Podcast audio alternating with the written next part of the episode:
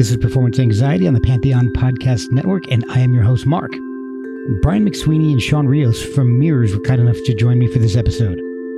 They began the band as a duo, taking their time, writing music together, and slowly making this into a very unique project. Brian and Shawn recount how they met on a plane and bonded over the second Sigur Rós album. They were both working with different bands, but there was definitely something there. When they finally had the opportunity to play together, they realized it was something special. When they expanded the band to include Dmitri Rakhuba, they knew they really had to give this some serious attention. And everything solidified with the addition of Andre Miller and Patrick Riley. But with most of the songs already written, they set about the task of figuring out how to play them live with several extra people in the band. But they documented it and hopefully will be releasing that soon. Their debut album, Motion Pictures, is crazy catchy without having solos because they approached the album's writing, arranging, and even sequencing like they were writing a movie. Their first single was a cover of a Jeff Buckley demo, Gunshot Glitter. They even had Jeff's drummer Matt Johnson playing on it, so you know it's good. You have to check these guys out. Follow them on Instagram at mirrors underscore music. That's M I I R R O R S and mirrors on Bandcamp. Look for upcoming tours and more info on the way. And follow us at Performance ANX on the socials. Merchandise is at performanceanx.threadless.com or send us a coffee at ko-fi.com slash performance anxiety. Now prepare to be blown away by Brian and Shawn from Mirrors on Performance Anxiety, part of the Pantheon Podcast Network. Yeah, sure.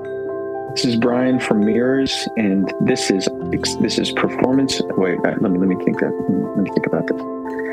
I was gonna say I have performance anxiety, but uh, maybe uh, it's too on the nose. This is Brian. This is Brian from Mirrors, and you're listening to Performance Anxiety. Shawn. This is Shawn from Mirrors, and you're listening to the. Hold on one second. This is Shawn from Mirrors, and you're listening to the Performance Anxiety Podcast. Yeah, I, yeah, yeah, probably fine. I mean, it's up to you. What do you think? I mean, like you said, the yeah. the whole podcast is promoting the album, so I think we're good. I've been getting myself a little drink to clear my throat, and it's not working. I've got a, I got a little. It's like two fingers of Bulleit, and I decided to throw in a little bit of Chambord because my daughter's boyfriend got us uh, some Chambord for uh, Christmas, and we haven't used it too much. So I was like, ah, let me see what that does. No, it's actually a nice move, man. We did that when I worked at this bar for a long time. Oh, nice, nice. Yeah, I, that was the, like the like the like the employee shifty. That was the that was the drink. well, I'll tell you what. I'm waiting to open it. I haven't opened it yet but I'm I'm dying to uh, is going on. Black Rebel Motorcycle Club. What is that? It's, Where's that from? Uh, it's from Few Distilleries. They did it in conjunction with Black Rebel Motorcycle Club, and I haven't tried it yet. I'm dying. To... And that's cool. Few is so good. Oh yeah. Well, Few is amazing. I've had Pete and Leah from BRMC on, and I'm I'm tr- I was trying to ply Robert with a, a, tasting as a as a reason to come on the podcast, and he hasn't responded yet. So we'll see. We're big fans of that band. Like they're they're wonderful. Oh, they're amazing, and Pete and yeah. Leah are the sweetest people on the planet. They're just so nice. They're one of the first people I had on the podcast, so I was kind of really blown away. Wow. Yeah. So actually, I'll tell you this very real quick to kind of break the ice a little bit. So I reached out, you know, uh, several years ago. Leah was diagnosed with uh, Chiari malformations in her brain, and she had to have brain surgery. Wow. And then she had to do this whole recovery to almost kind of relearn how to play drums again. And no shit. Yeah. So I reached out to her on Twitter, and I was like, I don't know if you get these messages or anything, but if you're interested, I love the band, and I would love to learn about the recovery. I, you know, I, I you know, hung in and when watch on social media your your whole the surgery, the recovery, everything. I, but I wanted to know how everything's going. I want to know more about it, what happened, all about it. And, Yeah, I like that. And she reached out. Uh, it was like I didn't hear anything for like three months. I kind of figured I'd never ever hear anything, but she reached out and she's like, "Yeah, I'd love to. Let's let's do it." So I set it up and I'm about to record, and she's like, "Hey, Pete's here. Yeah, you know, would you mind if he hopped on?" I'm like, uh, "Yeah, yeah, okay, okay." That's so, cool. Yeah. So, all of that being said, I am so thrilled to have you guys on. I've been listening to the album, and it's killer. I, I just, I love it. It's just, it's infectious. It, I love the whole sound and, and the, the feeling through the whole album. It's, it's, it's fantastic. Thank you. That's awesome. Thank you. We really, um, we were happy to, to finally, um, button it up and, and sh- we're happy to share it with the world. well, what I want to find out is how you guys got into music in the first place. I like to connect the dots from what happened early on to get you into music to the you know most recent release and what, what you're doing now. So, and I, I guess Brian, we'll, we'll start with you. What really impacted you early on in music? Was it stuff that family was playing, or was it something you found on your own? My mom and dad were in a Southern gospel quartet. I grew up in West Virginia. Oh wow! And there was a lot of bluegrass music around, and um, it was my mom and dad, and then my dad's parents, and they had a regional kind of family gospel band. They made four albums. They had a van with their name and their logo airbrushed on the back of it. Oh, nice! And um, I remember I was on their albums when I was maybe two and three years old. I was oh. in recording studios singing on their albums and singing in churches. Um, I remember that stuff. My toys were wow. instruments, some real, some some play.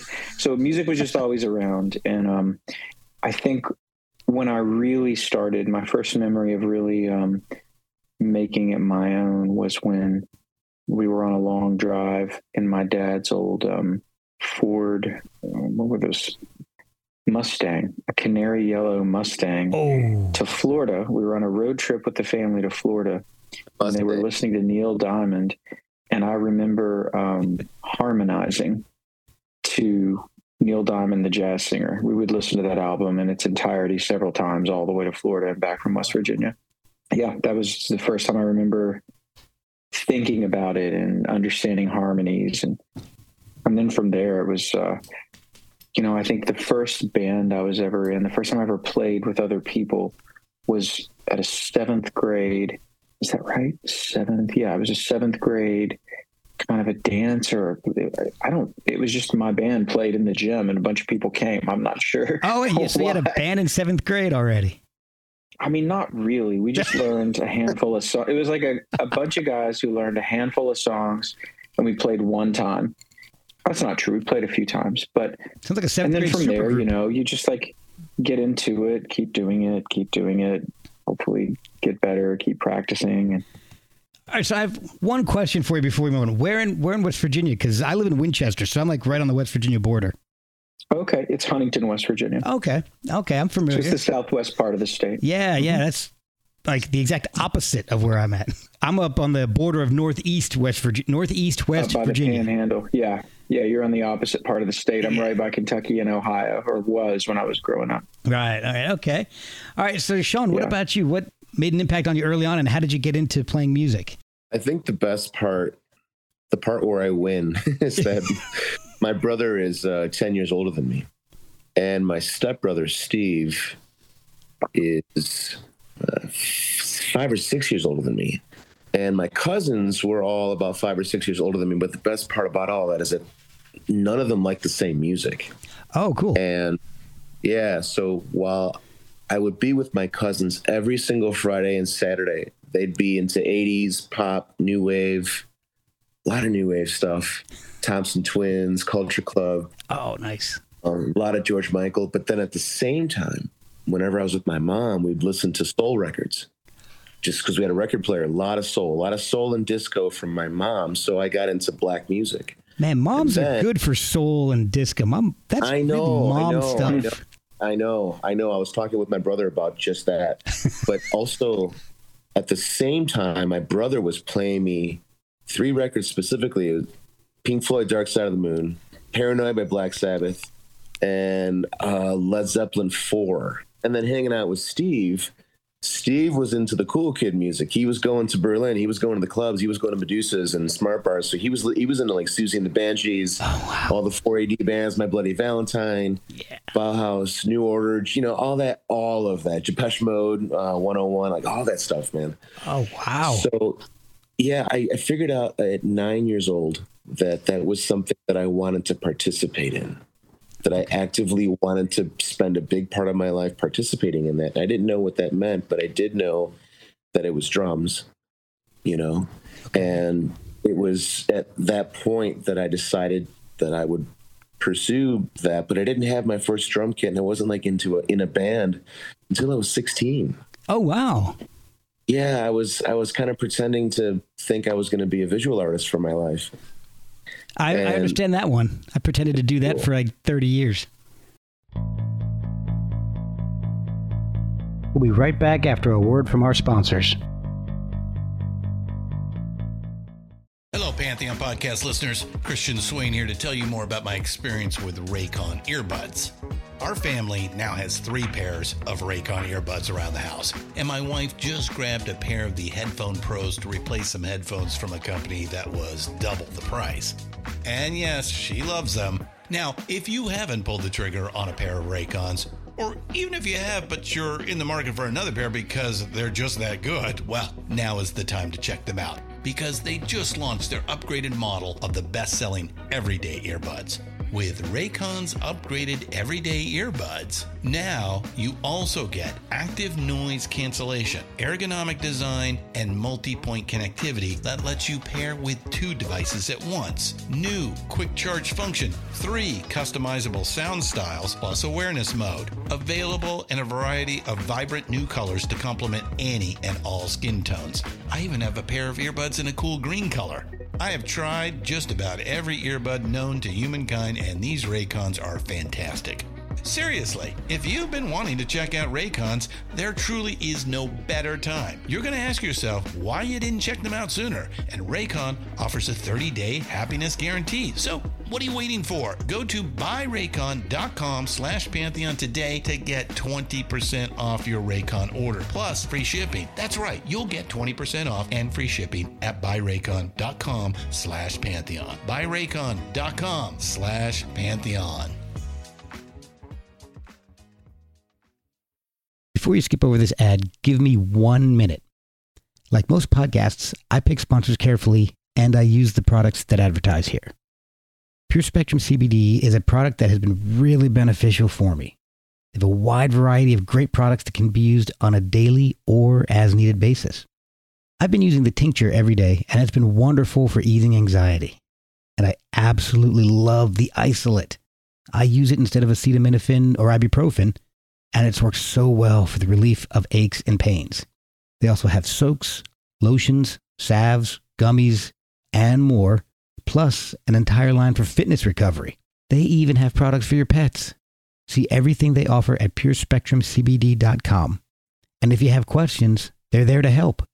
They helped me when I had no idea where to start. After you fill your cart, use code PerformanceANX for 15% off your purchase. Pure Spectrum CBD, Pure Spectrum CBD, Pure Spectrum CBD. yeah and, and that's, what i did for a long i was an illustrator for a long time but it, it wasn't i should have went to music school Oh man. so i'm always very shy and insecure about my place in music and all of my my learning has been through sort of ab- absorption of, of records and watching people do it and being a visual learner not by someone teaching me although it was in the early oh it's like 2004 2005 when i started taking a couple lessons with our friend matt johnson. And he was the first person to actually sit down and go over conceptual things with me going over technical but really thinking uh, of your body of your limbs your breath being a fifth limb and how you breathe indicates the way that you're able to carry your posture and carry out what you play and really allow yourself to be free so that was you know eh, eh, but i'm, I'm really going way off man but that's no, that's fine. That's what I love about doing this podcast. And I may subtitle this one Mirrors and Their Fifth Limb. Oh god, that could be really horribly. It's a new album title. we get canceled for. Right. Can't have it, man. no, that, that's So really funny. fantastic. Article title, yeah. Yeah. Can you imagine, dude? Can you imagine mirrors and their fifth limb? so bad, That It's would be really good, amazing. I would buy yeah. that. so bad. I would definitely buy that or read it or whatever it is. Yeah, you would. You would. Yeah, you'd get it. Yeah. you'd subscribe. I would for sure. So, how did the two of you meet? Uh, Shawn. we, we we met on an airplane. Um, We go back and forth. probably 22, 23 years ago, 22 years ago, something like that. And On an uh, airplane.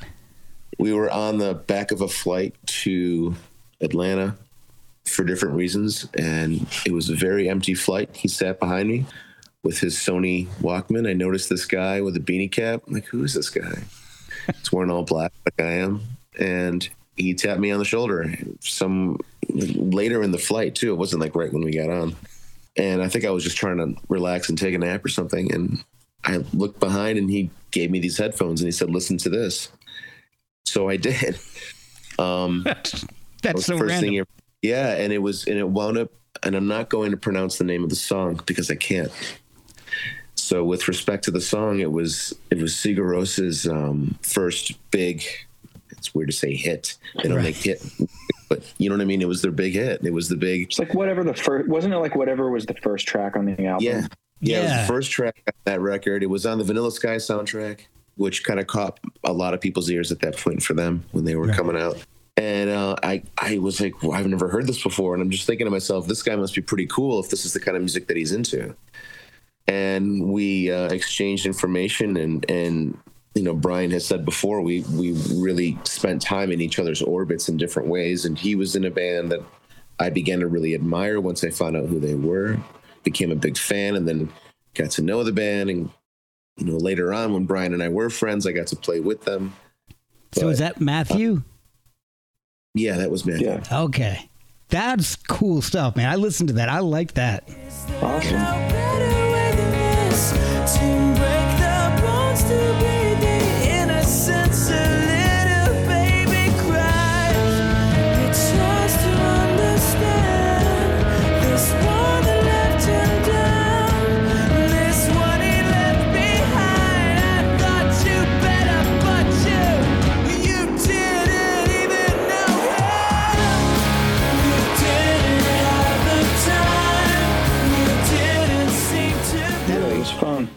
I am a fan. I still am a fan. Yeah, that that's it's a definitely different from mirrors, but it's you know I can actually hear a little bit of a connection. I mean, maybe it's just maybe it's just the way Brian writes and sings, but I can definitely hear like um, almost an embryonic mirrors in some of what you guys did in, in Matthews. So, and I also Yeah. liked the uh, song you did on the Prayer Chain tribute, Bendy Line. That was really cool. Wow. Where in the world did you find that? Yeah, I do my research.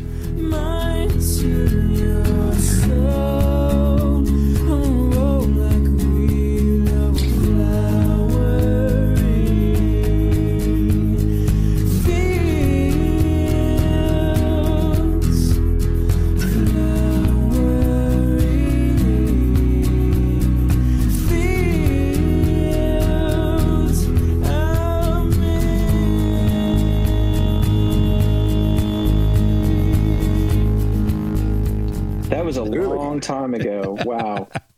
That's really good. I like that. And, and to be Where fair, where did you find it? Is it up on Spotify? uh, no, there's um, That'd be cool if it was. I, I don't know because I don't listen to music through Spotify. I just listen to podcasts through Spotify. Okay.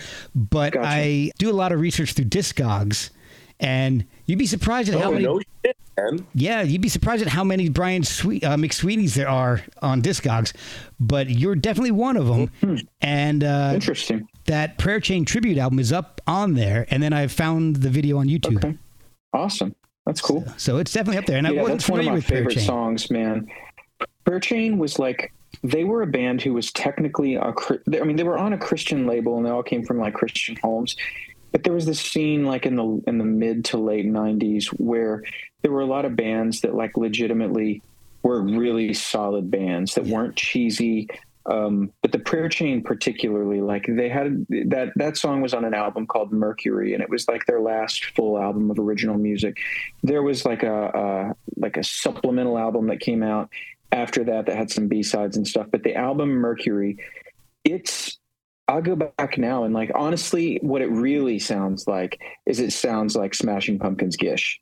Like that was what was really the thing at the time and you can tell that's who they wanted to be. But listen to, you know, not. I mean, I guess Mercury, but their first album was called Shawl, S H A W L. Okay. and it sounds like it sounds like a precursor to Gish. Oh wow. But um, but the Prayer Chain, that album is just to this day. I mean, it, it's probably in my one of my. It's probably like one of my top ten favorite albums Wow. it's just like such a complete such a masterpiece of an album every song is a 10 every single song and every song puts you in a different visual space and, and every song feels different and is very unique but every song on that album is a 10 and it's just like such a crime that that band just broke up and never I mean, they should have been on Atlantic Records or, or on Oh, Virgin wow. Records. They should have been an international. Yeah, they should have been superstars. Definitely check that out because that's the kind of stuff that I love. The first couple of Smashing Pumpkins albums are two of my favorites of all time by anybody. So, Same here. yeah, Wonderful. so when did you guys start playing together? So, Brian, you were in Matthew doing your thing, and, and I don't know how long that lasted. And so you you guys were obviously staying Yeah. in touch, but when did you guys start to actually play together? Well, I had left Chicago. I was in Chicago. I moved there when when Matthew was a band. We were. I was there. It was from '99 to probably 2007. And I Matthew kind of fell apart around 2005. I'd say we got dropped from Rykodisc, and um, one of the members quit. And we just, I mean, to be completely honest with you, we lost faith in ourselves. We were on tour in Europe. We got dropped from the label at the end of a tour. On, we found out on the flight on the way home on the Oh, same flight. One of our band members quit, and we just it was a really rough time. And we just we tried. We wrote a second album, large the large larger part of a second album And that we good. recorded like So kind of in demo form, but it was never released. oh wow. And the band just kind of fizzled out. So I was living out of the state. I was living away, and um, in 2014, my now wife, um, I met her in Nashville. Was living there, and um, she got into graduate school in Chicago at um, University of Chicago, okay. and I started coming back up with her, and all my friends from the previous time I had lived in Chicago pretty much had moved to the suburbs, you know, started families, Yeah. and um, Shawn and I had been we'd stayed in touch over the years, and um, one of the first times I came up for an extended trip, I was just like, "Hey, man, why don't we get together and play? Why don't we just hang out and play?" And Shawn was playing music with a few different artists at the time. He had a rehearsal space that he was sharing, so his, gear was set up. And um, I think I took the, I think I took the the metro to the blue line, and you picked me up, and we went to your rehearsal space, and um, we just. You know, I didn't even have any equipment at the time. I had sold a lot of my stuff. Oh, I just wow. played a guitar and an amp that were at his space that belonged to someone else. And we wrote a ton of ideas that day. And I would say probably three of which are on the Mirrors album. Oh wow. So that was about 2015, I'd say, that we started playing with some regularity. That's And we t- wild. took it pretty slow, you know. We for a very long time we were just playing for the fun of it when we you know, before we even I mean we knew we really liked what we were doing, but it took a little while before we started to imagine that this could work. We we started doing some recording sessions in Chicago, pretty much just the two of us and moving forward with these songs with no no real solid vision of you know we had we had ideas we kind of share some aesthetic sensibilities and we were moving this amorphous thing down the field in the same direction and kind of the goal was just to just to keep the ball moving Okay. and we just thought if we don't stop then it'll figure itself out and it seems to have figured itself out. So Mirrors started off Seems as a like it. duo. Then when did Yeah, we actually played a few shows as a duo. Oh, really? Yeah, we did. And was it was it like uh, all the original stuff that you were playing? Because the first single off the album is a Jeff Buckley cover, which is Yeah. incredible, and we'll get into that in a second. But Yeah. That came way later. It was um it was pretty much all original stuff. that yeah, it was even some stuff that Brian had been working on on his own beforehand too. It was some stuff that wound up not being Mirrors, but it was still Brian McSweeney. It was just some Yeah, it was just stuff that stuff that I was was writing that would come out later subsequently on an album that I put out under my name. But at the time it was just like stuff it was just like let's play whatever we have. Okay, because I wanted to ask you about that because I did see some videos uh, for Firefly, Destroyer, Stockholm, The Good News. Those are great. Those are great Mm-hmm. videos. Stockholm, I, I Yeah, love man. Stockholm.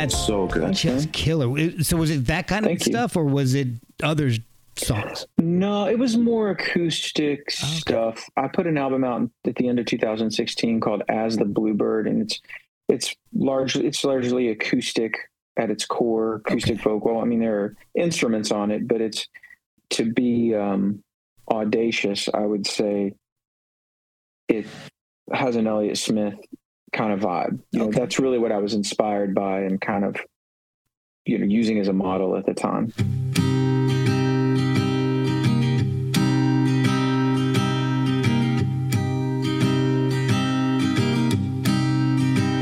I tried to build a house upon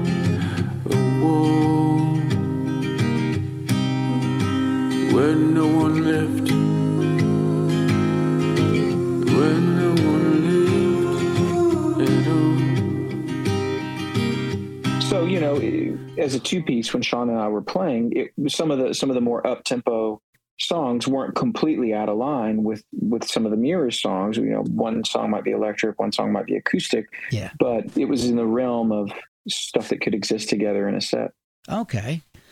When did the band start to flesh itself out as a five piece? Because you also have Andre Miller, Patrick Riley, and Dmitri. I'm gonna butcher this. Is it Rakhuba? yeah you got it Oh man, that's lucky. That one was lucky. When, how did you guys? How did the rest of the band come to to be part of Mirrors? Early on, I wanted to be in a band with Brian, but I wasn't sure. I really didn't think that was ever going to happen. But I always thought to myself what that would look like if I was, if I did have a band with him. And I remember a person in Wheaton that played in another band, and that band would play with Brian, with Matthew, and and with and with with Brian solo, and that was very early on. And I would go to those shows, and I remember seeing Dmitri in this other band called Scarecrow Garden. They were really really wonderful at the time. Their record was really good. Oh, cool.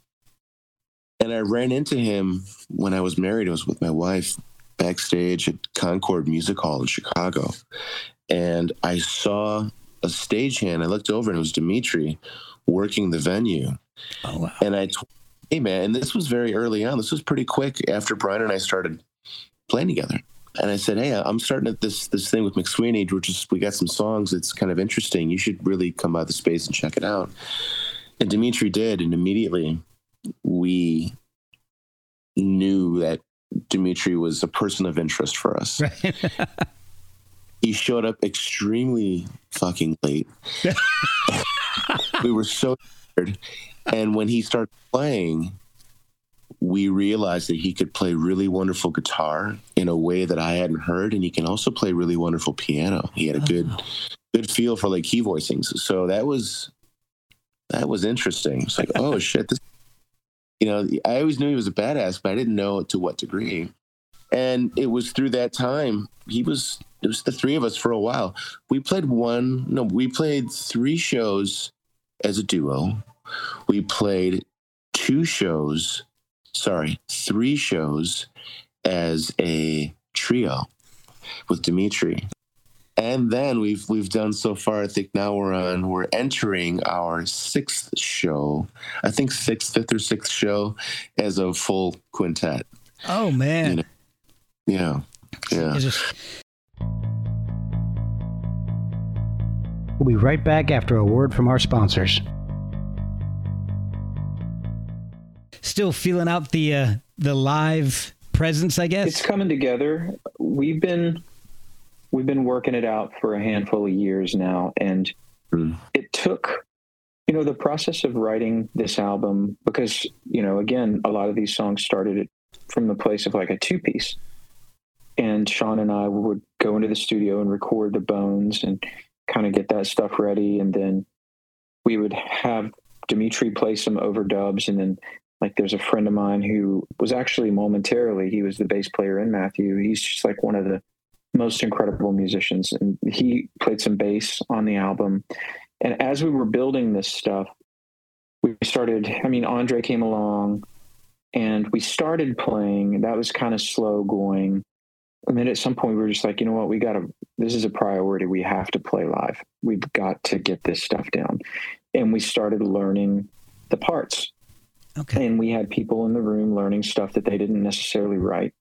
And maybe they did play a part and i edited it to create something that didn't exist before in pro tools just to make like some sweeping reverb part or a texture or something regardless we're figuring out how to play this stuff and it took a little while Yeah. but now we um we turned a corner when pretty much i'd say when patrick started playing with us a few years ago where we've been writing faster than we've ever written before just with the five people in the same room we've got the better half of i mean the better part of a second album written at this point. Oh wow. and um, the new stuff is definitely um, it's it's really it's inspiring. But the writing and yeah we are we are working it out live and the live stuff the more new music we write the more the live set is kind of coming together because when we're as we're playing the new stuff we're writing it all together. So there really is no like going back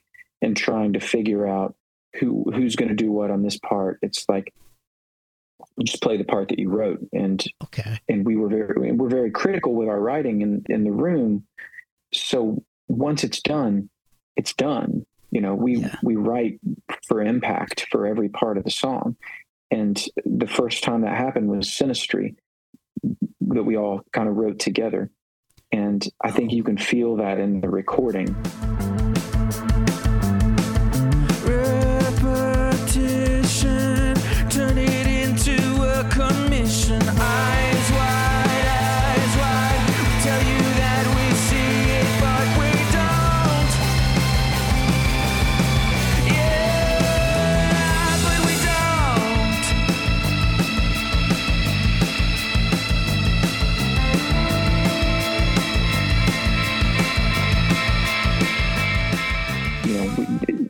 goal is that the arrangements are very impactful Mhm. and all of the hard work is done in the writing and once once that's there you know bringing that to life is is really it's already done the hard work is already done Sinistry is one of the songs that grew on me as the more I listened to the album.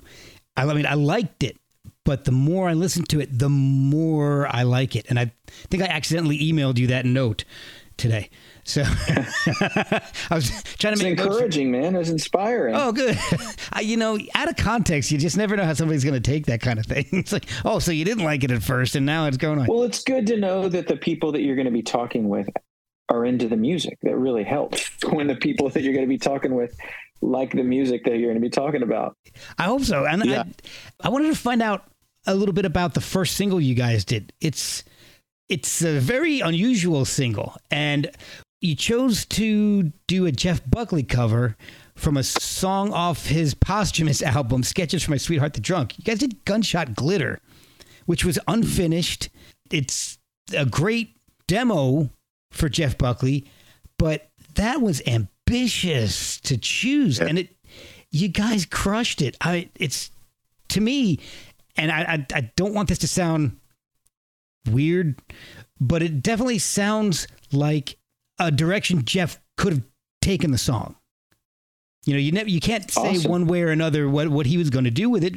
It's just a demo, but it definitely sounds like a legitimate direction that it could have gone, and it- it's so un- incredible. The vocals, the music is just amazing. It's got a mix of that really raw guitar sound that he had on the demo, and Yeah. a lot more polished parts too. It's it's a really a wild mix. I absolutely love it.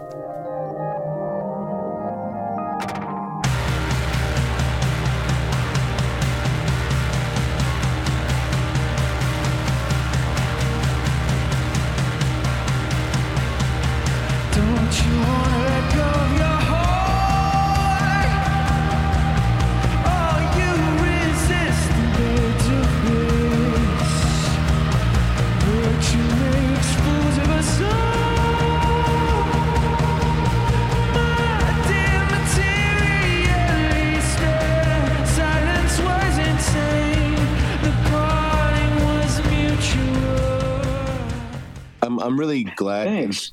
that you listened to it at the depth that you did because you you you specifically noted the same guitar sound that was in that four track recording. That was something that was extremely intentional with Brian and and myself. The way that we were like, let's we would play that recording over and over, like let's mimic that, let's get that as close as possible. Brian's really good at that. Brian's good at hearing something and figuring out how it's made and dissecting it and and technically kind of re- recrafting it. And and man there's that one break when he's singing and it's just the guitar. Yep, or goes into the chorus you know and it's just so fucking good. It really is. Uh, you know brian did that his vocals he that was the first take of of, of the that was the first take. Whoa! and in drums it was the same way the drums and the bass. The drums the bass and the singing. Brian played bass brian sang matt johnson played drums and that was all done you know in the first take the vocals were recorded separate. he was just walking around studio b at electrical with an sm57 and just pushing it against his mouth and just pouring it out of him and it worked wow. yeah cool. Did you guys know Matt before? I know Shawn, you, you'd mentioned it before, you know, a little earlier in the podcast. How did you guys get him involved in it? Was it was it was was he happy to do it, or was he kind of like, uh, you know, I don't know?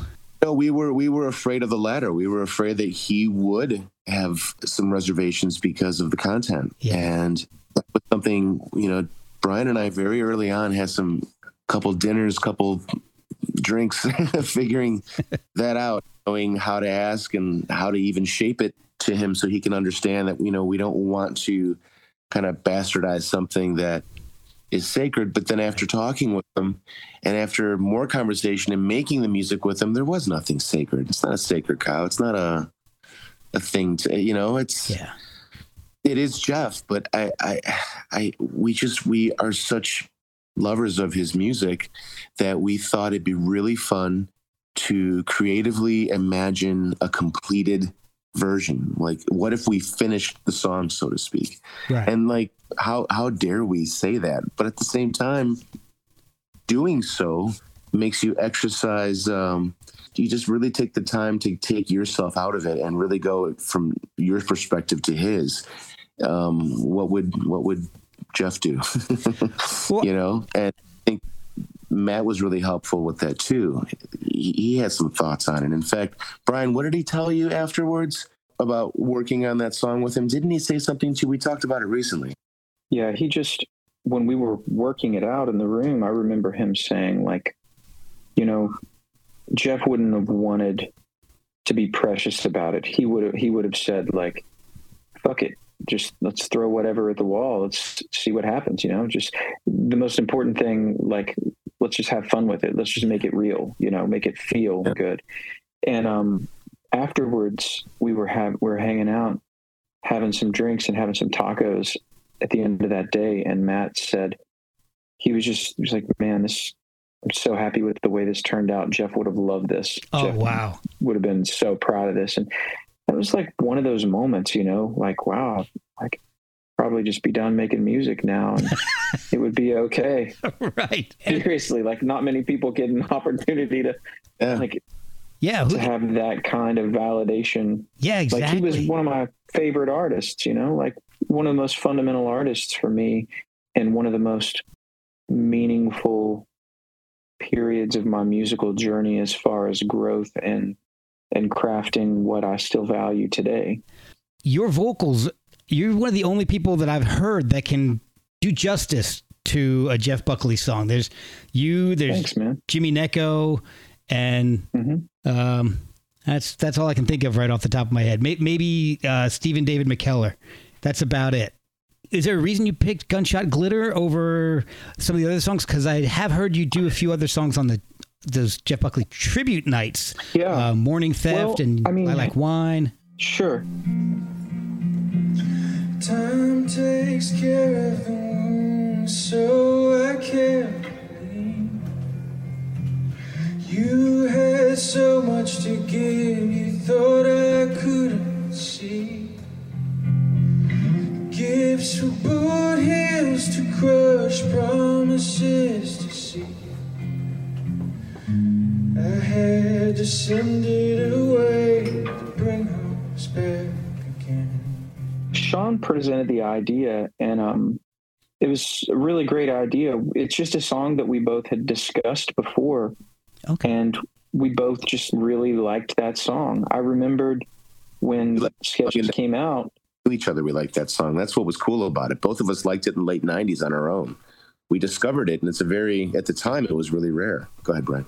Hmm I just, yeah, I, it, we both really liked it, and it was a it was a rare track, and we thought, wow, it would be cool to try to like, would it be too insulting to try to like finish it? Like, why not? You know, and, and another thing was like when well, when it came out. I mean, now it's a different story. Now you can, I'm pretty sure you could find it out there, but you know, when it came out for for like over a decade, at least a decade it was only on the Japanese import version of the B-side disc of Sketches. So if you bought Sketches in the United States or like any other country besides Japan, it was an invisible song, you know? Yeah. I just found the Japanese import in um, the import section of a record store in Texas. And I noticed I had an extra song. I'm like, what the fuck? Yeah. So I bought it.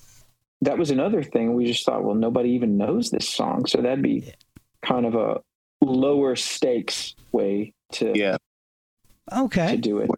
we're not on like The Voice or American Idol covering Hallelujah for the 530th mm. time. You know, Exactly. and but still one of my favorite songs of all time and favorite recordings of all time. It's not a knock on that. It's just it's been beat to the ground a little bit. You know. Exactly, exactly. When, when whenever you hear somebody say they love Jeff Buckley, that's the song they pull out. So Yeah, that's the song. Yeah. Not Dream Brother. the Nag Champa Oh, God, mix. Oh, that- thanks. That's right. It's a little strange. That is a little Those- weird. Those, those like those reverby little echoes they have Yeah. when uh, off the top It of looks his like some incense, man, and put a rug on the wall. it is so not Champa. One of the things that's really interesting about the album, and we'll mention the title, uh, "Motion and Pictures," just so everybody knows what to look for. You start. You don't start off. It, although "Gunshot Glitter" was the first single, that's not the opening track. No. but I love the opening track. Parallax is ju- it's it's I think it's my favorite track on the album right now. I absolutely Really? That's the first idea that we wrote really I, I just I love how it as builds. mirrors. So it only felt right to have it as the first song on the record. That's It just has it, it has a really it has a real chapter one kind of feel to it. Prelogue, maybe even. You know, it does. One it really day- does. And One you can day, hear it. people are going to hear that memo. I know. I know. Uh-huh. Look out, son. Floater. No, that's not blood on my teeth. Just coming here off the street into the place where we eat.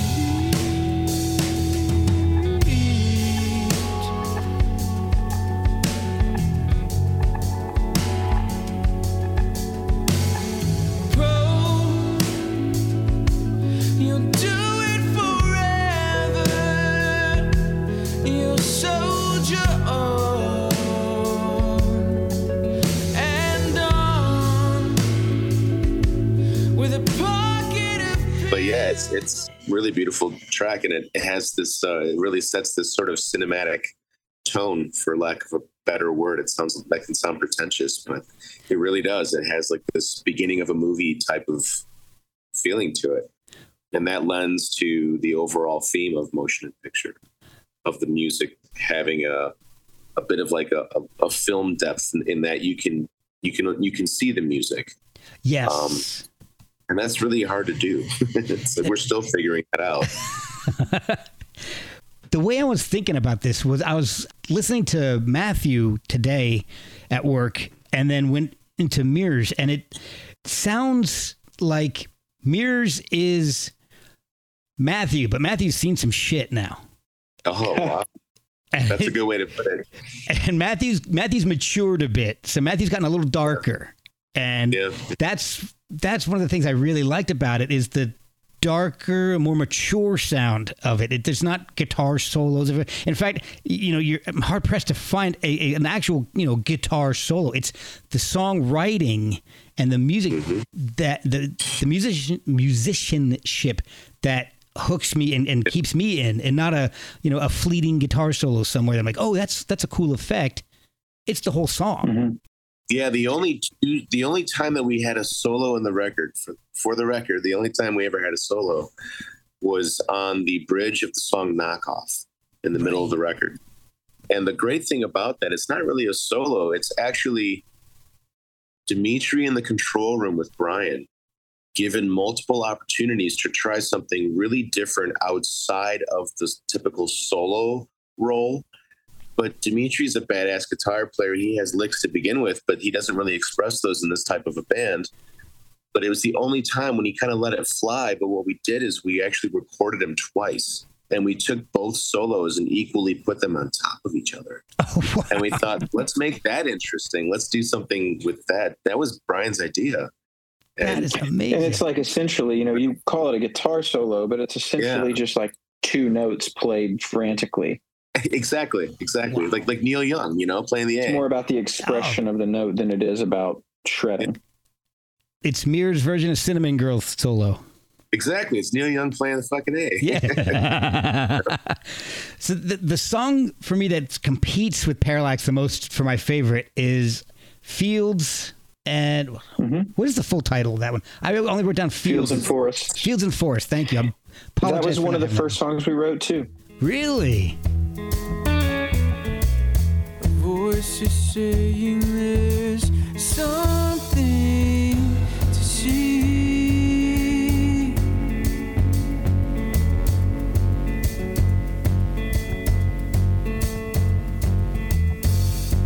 And the heavens open showing everything I don't understand. You say one day I'm gonna know my name. Man, I love your I early guess stuff. we in there. probably came. Didn't we come up with both of those ideas in the first day? I think we did. That means that we had four ideas from that first day on the record because we also have what is it? Give? Well, no, Give's not on the record. That's not on the album. Yeah, spasmatic, spasmatic, That's it. Spasmatic. spasmatic. We have a lot of other and material. That didn't, we have a lot of material that didn't make the cut, Man. which is interesting. Yeah. So, all right. Yeah. So, on that note, you guys started putting stuff out right before the was it before the pandemic? Just before the pandemic? When when Three months. Yep. was that one of the reasons why you guys spent a lot of time on the album and put out you know one single at a time before putting out an entire album and not playing a whole lot of live shows? Was was it because of the Yeah. pandemic or was it on purpose? It was both, Okay. Yeah, Well, that's fair. right? yeah. I mean, obviously, the pandemic put everything. You know, really hampered everything, but we didn't really. We didn't stop. It also kind of coincided with where we were in our journey. We were really turning a corner into like the seventy-five percent. I don't know, seventy-five to eighty-five percent mark, in, as far as completion of the album, and a lot of stuff, overdubs, vocals, um, I just did in my studio at home. And um, that was around the time that we where we thought we, we gotta we gotta start playing. Like we gotta learn this stuff. And when this pandemic is over, people are gonna be out there getting after it, and Right. we gotta be ready. So Shawn came up with the idea to do like a live recording, a, a live documentation of kind of where we were at that time with the songs. And and honestly that was we were playing like the songs that we could play at that point. Oh wow. those were the songs that that we possibly could play. Because like i said like a lot of the, some of the members came came along one of patrick you know patrick didn't play very much on this first album at all he joined the band much later so as we were learning how to play this stuff that was we, we kind of we recognized that once the pandemic's over we're going to need to know this stuff so we Yeah. had some rehearsals we really dug in we started hashing through the stuff and um, it was Shawn's idea to make a, a video that will be out soon. You know, you've seen Sinistry, the live version of that, possibly. Yep. Is um, from from that live session. Oh, I think we video. We I think we recorded six songs in that session, and and I, I sincerely think that at that time those were the only six songs that we could play. Oh wow. Well, that version of Sinistry is what really flipped the switch on that song for me. I'm, I, I heard that. I'm like, okay, it, it really started to click. And then I went back and listened to it live a couple of times on the way home today from work, and I was like, all right, this this song's really really growing on me. Yeah, it, it, sounds the live version sounds caffeinated. Yeah, it does. well, that's a You know. So that's a good a good point. Before we get into that, I do want to mention that a lot of the songs start off kind of subtly, like Parallax Yeah. and Fields, and but the subtlety kind of doesn't. It's subtle, unlike the song that follows it, "Knockoff," which scared the shit out of my wife when we were listening to it in the car the other day. So- Oh, good, good, good, good, good. we were listening to it all of a sudden that I mean, that was kind of the point. We wanted it Yeah. to be a one-two punch. oh it was it's amazing i I, and I love that kind of stuff that song is definitely a bit of a departure from the rest of the album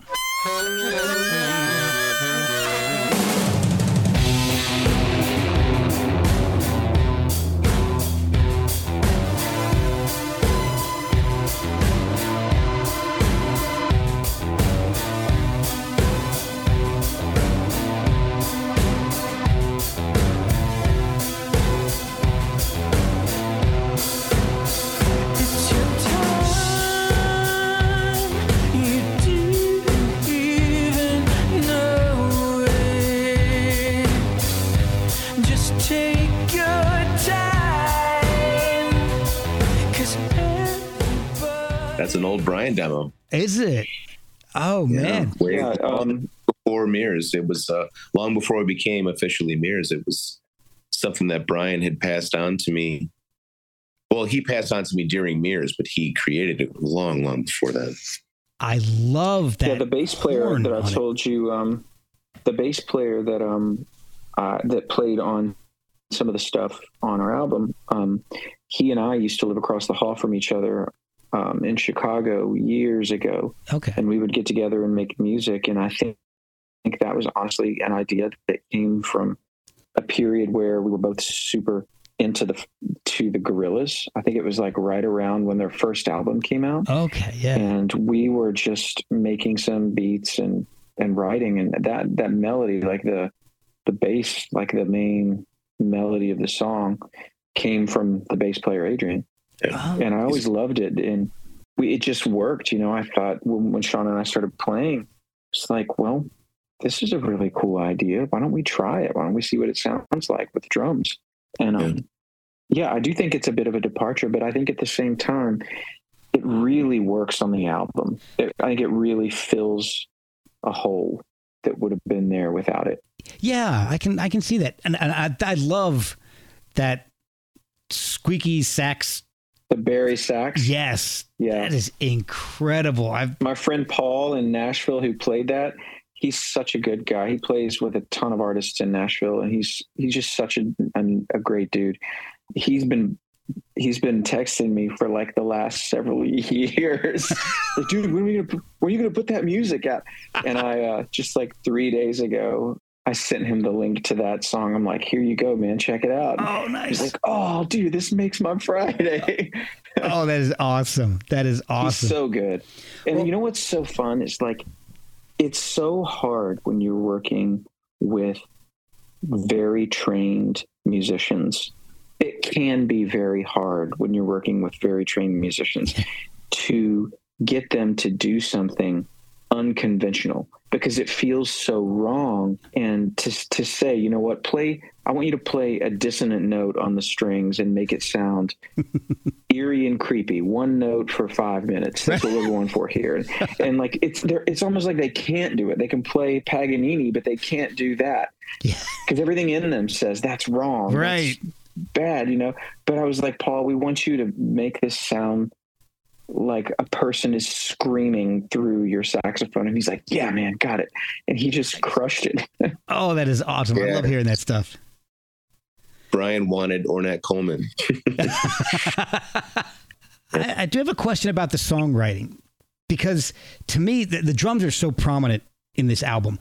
And it feels to me, to my untrained, non musician ear, that the songs are kind of built around the drumming that it's not a riff that you guys have come up with it's it's the drums and then the song kind of takes shape around that is that the case at all Yeah, I- no, that, that that's a very fair assessment. There's been a lot of songs, Mhm. even including a lot of our new material, where the music is written around the drums. okay and it's interesting. Brian is very uh, he's a very good drummer. He's very rhythmic. He takes things, everything he does, he takes things with syncopation where the one is, tempo being even. It's very extremely important in, in what we do together that we really lock in. So yeah, rhythm is is so great to have a singer a, a writer, a lyricist who always takes consideration that the rhythm that has to take place whenever that moment's being made, that's gotta that's up, you know, front and center. It shines through throughout the whole album. It and it makes the songs feel complete. You know, it's not just hey, I came up with this cool riff. Let's write something around it. So it- Yeah. yeah it's solid. well, I mean, songwriting. I think it, I think it goes back to thank you. I think it goes back to that was the start of our sound. I agree. Writing as a two piece. To me, you don't even you don't need a bass when you're writing. You need you need rhythm, you need melody, hmm and you need a pad. You know, whether that's a guitar or a keyboard or whatever. So my guitar, when we were playing, I would soak it with reverb and play parts that sounded more like a texture than rock chords or whatever. okay. So you've got like the texture bass, the drum skeleton, and then the melody vocal over top of it. And I think that's why the drums are so prominent because they were one of the the key elements in the way that we the, the way that we write. It's That- like the ground floor of a building, you know. okay. yeah. Brian adding uh, Andy, uh, you know, Brian adding those effects really sort of takes the place of two people too. It sort of makes us sonically into a trio when we couldn't couldn't have one at the time. Okay. We didn't have one but Right. then but then when Dmitri got involved that he did that with brian. So then we we sounded like four people you know what i mean? It, Dmitri is a special talent as well the way that he fills space and the way that he instinctually knows where brian's going or he figures out pretty quickly how to play off of what brian is doing. And that is really the genesis of of sort of this giving shape to abstract approach that we have right now. It really comes from those two playing together.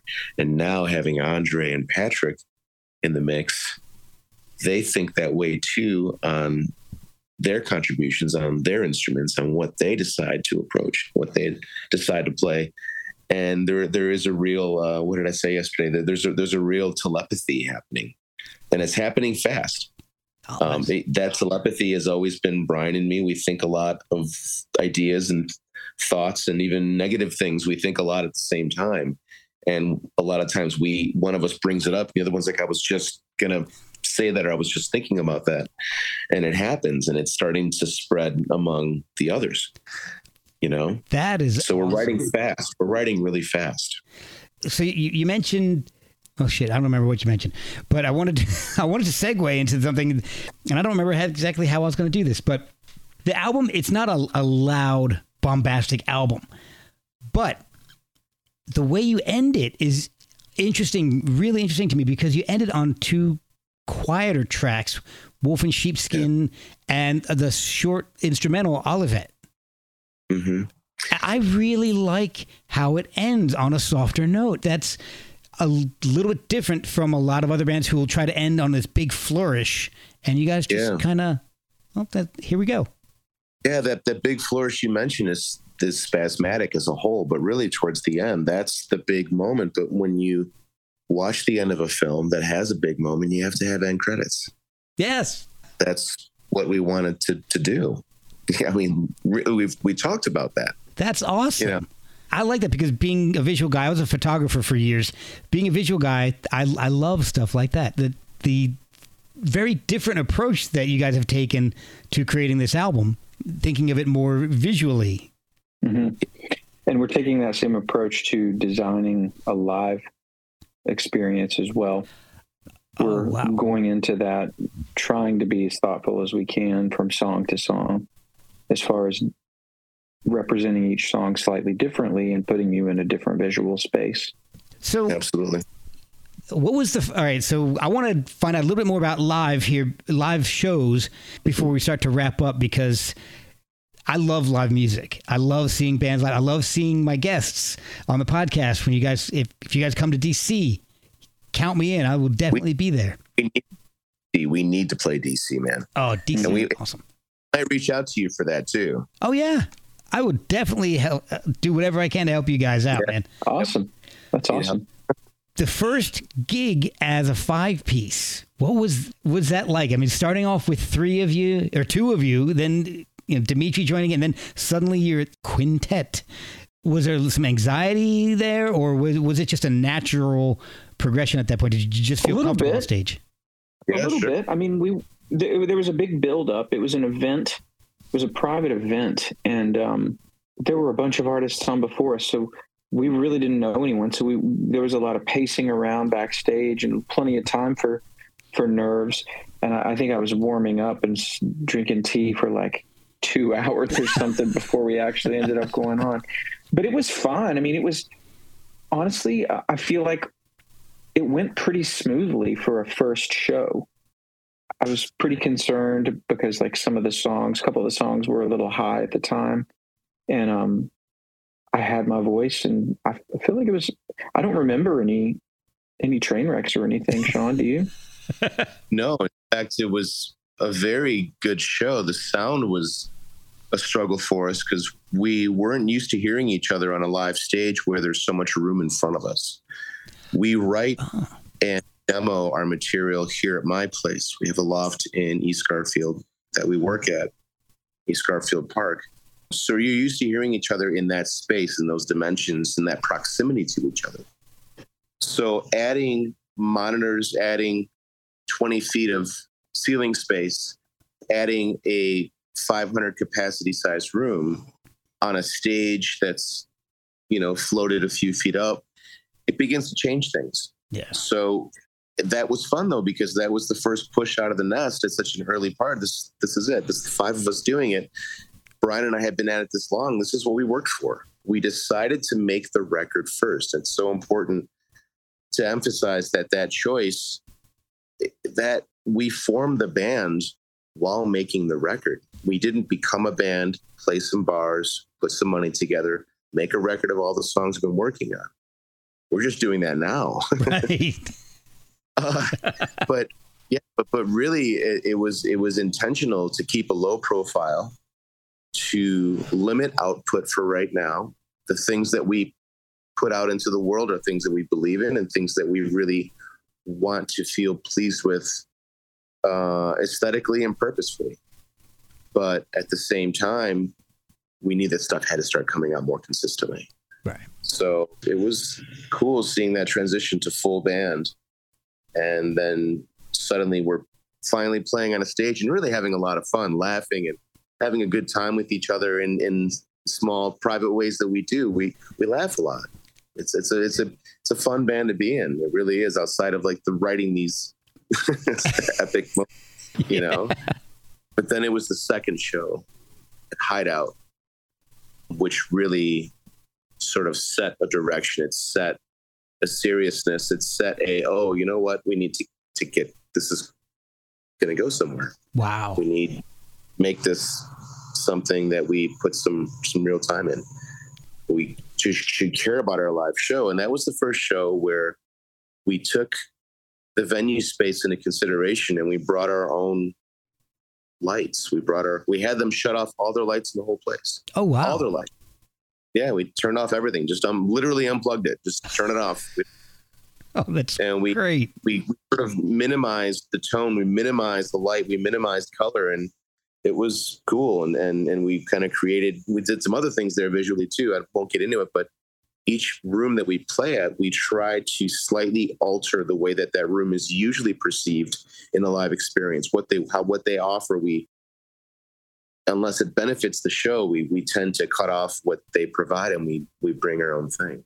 It's fun. It's really fun. And in the most minimal, we're not we're not bringing like Van Halen fire and Right. like you know like champagne spinning out of Not like yet. spitting out of the, the drum to feed people. You know, it's I don't even know if that ever happened, but but um but You know, you don't No. have that Tommy Lee cage around your drums where you can spin around 360. no, Ah. we've talked about that. No, I wish I'd seen that.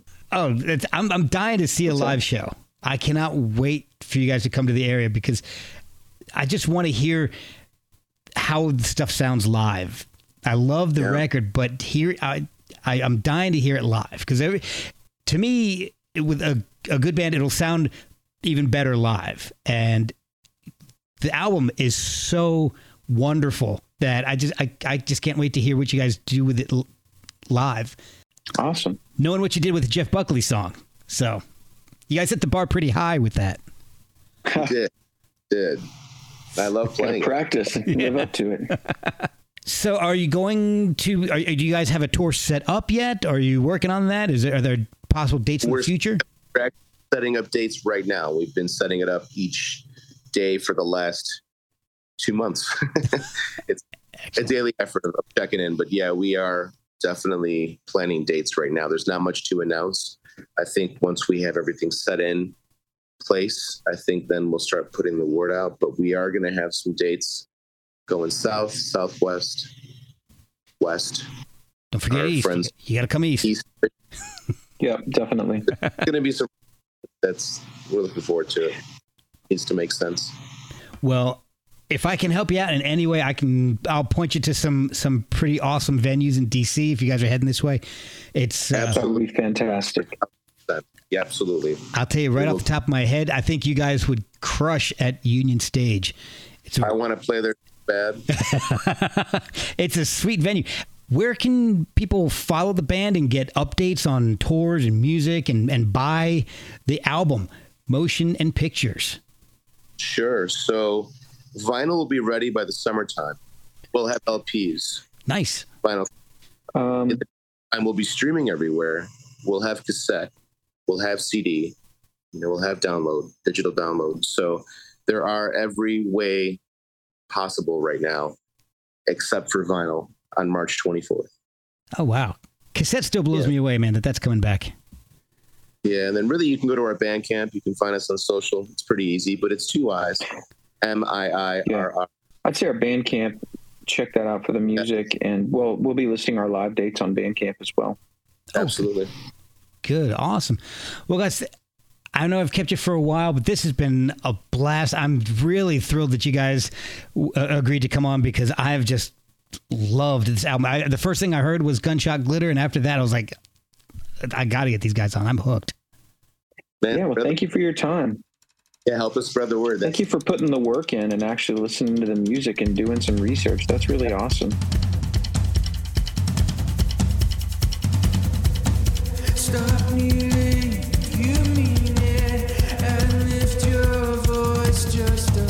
above a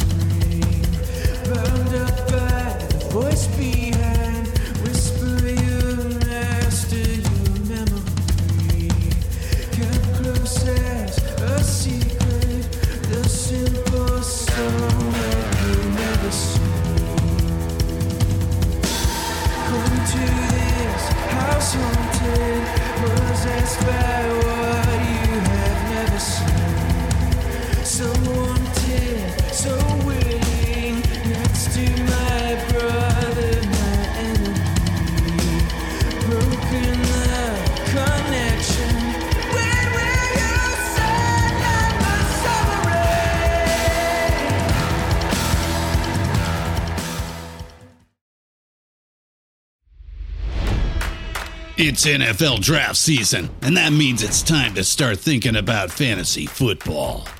FantasyPoints.com features industry leading experts and prognosticators using proprietary hand charted data to help you score more fantasy points. FantasyPoints.com is the place to go for whatever kind of fantasy football you play. Whether you play fantasy football, daily fantasy sports, or do a little bit of everything, Fantasy Points has the meticulously researched content to guide you to victory.